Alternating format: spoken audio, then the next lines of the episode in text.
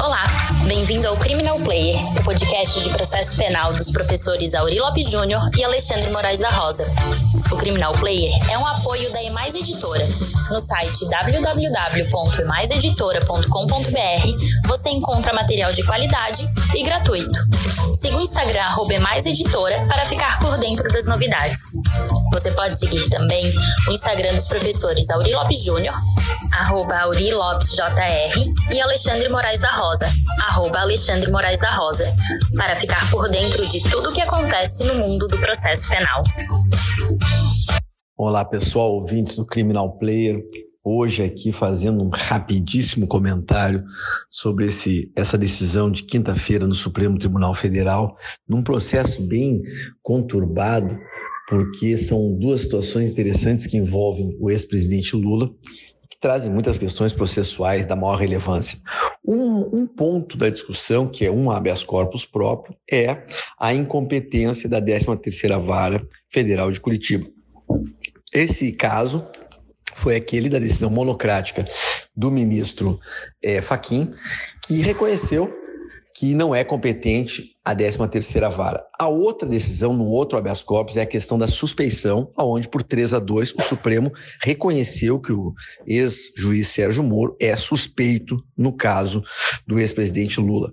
Esse caso da incompetência, o que aconteceu? O ministro Fachin proferiu uma decisão monocrática e depois é, resolve afetar essa decisão não à turma, mas ao plenário. Tudo bem, é uma faculdade que ele, como ministro, tem de, analisando o caso, definir a competência do plenário. Então, é levado ao plenário.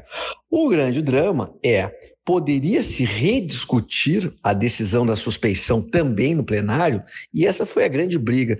O ministro Alexandre Moraes, que não é o nosso Alexandre Moraes da Rosa, ainda ministro supremo, né? Mas o ministro Alexandre Moraes faz o quê?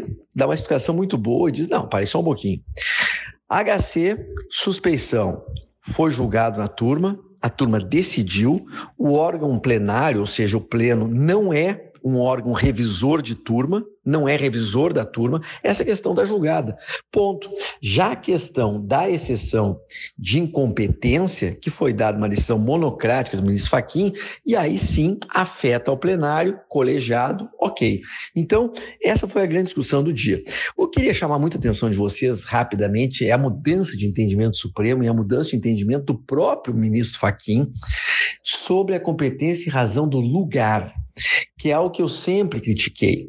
No Brasil, tradicionalmente, por culpa da teoria geral do processo, se usou a classificação do processo civil, de que a competência em razão de matéria e pessoa seria absoluta, poderia ser arguída em qualquer momento, inclusive conhecida de ofício, e que não haveria preclusão. E a competência em razão de lugar seria relativa, teria que ser alegada no primeiro momento em que a defesa fala no processo, não poderia ser conhecida de ofício, e se não alegada, haveria uma prorrogatio fore, uma espécie de preclusão, né, que é a prorrogação da competência. Lugar no processo penal brasileiro sempre foi trabalhado de uma maneira civilista. Eu sempre expliquei, critiquei e disse: olha, entendo que isso está errado, porque a garantia da jurisdição a, garantia da jurisdicionalidade e também o subprincípio do juiz natural, no processo penal, cobra um preço muito mais caro, muito mais criterioso e rigoroso do que no processo civil.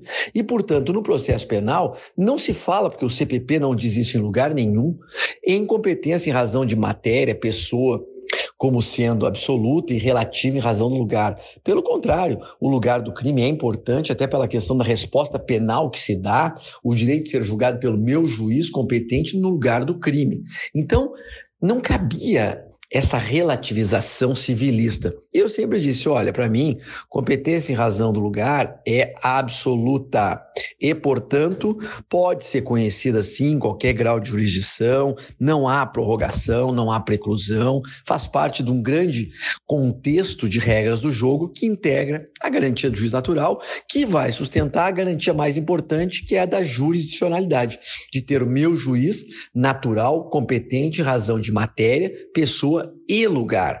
Bom, incrivelmente, depois de tanto tempo, finalmente o Supremo acolhe esse entendimento, o próprio Faquin de ofício, Esse caso do Lula é competência em razão de lugar tira de Curitiba e manda para Brasília, ou para São Paulo, que era uma outra discussão, mas vai para Brasília.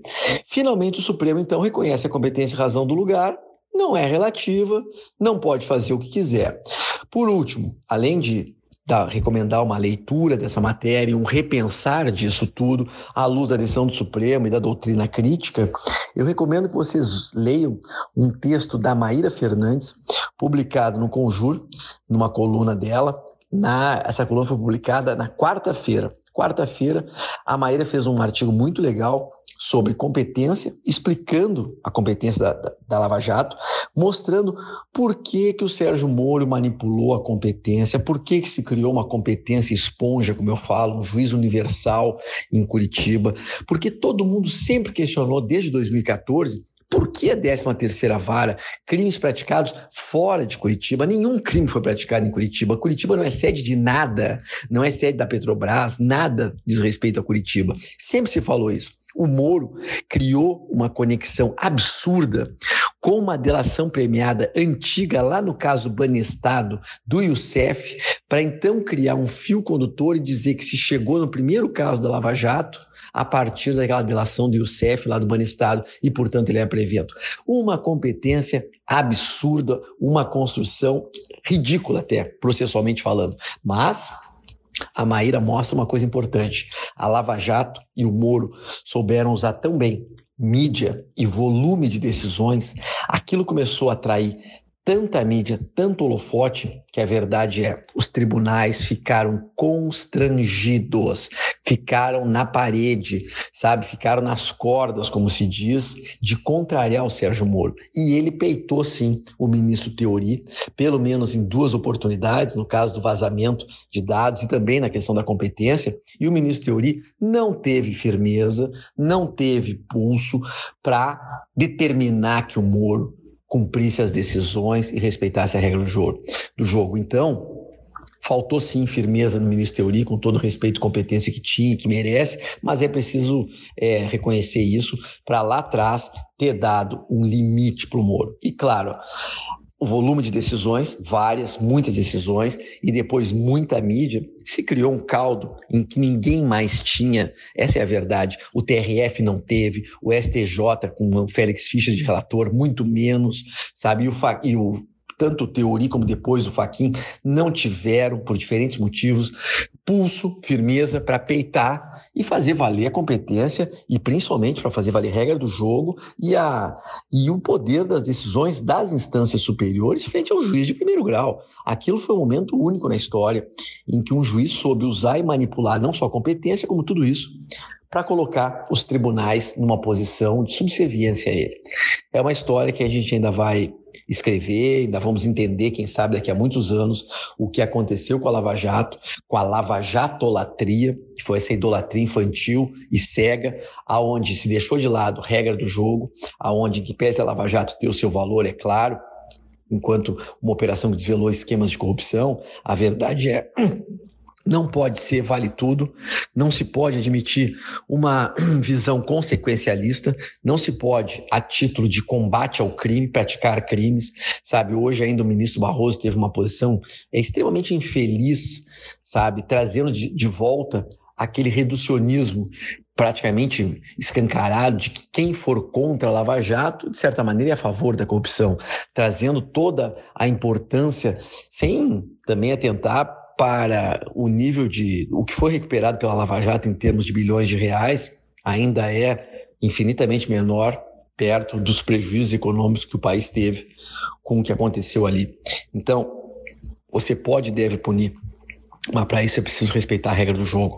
Punir é necessário e civilizatório, mas não a qualquer preço. Você pode combater o crime, mas não praticando o crime. Então, essa é a grande questão que hoje depois de tantos anos, desde 2014, tentando se mostrar isso, é o que está sendo finalmente desvelado e mostrado. Então, rápida reflexão sobre o julgamento de quinta-feira, Supremo, habeas corpus, e vamos continuar, porque outras decisões virão, outros casos serão anulados, tem muito mais manipulação de competência para aparecer, casos que são escancaradamente de competência da justiça eleitoral e que o Sérgio Moro manipulou escancaradamente para poder julgar e poder perseguir quem ele queria. Isso tudo vai aparecer. É uma questão de tempo. Ok? Então, até a próxima. Um abraço.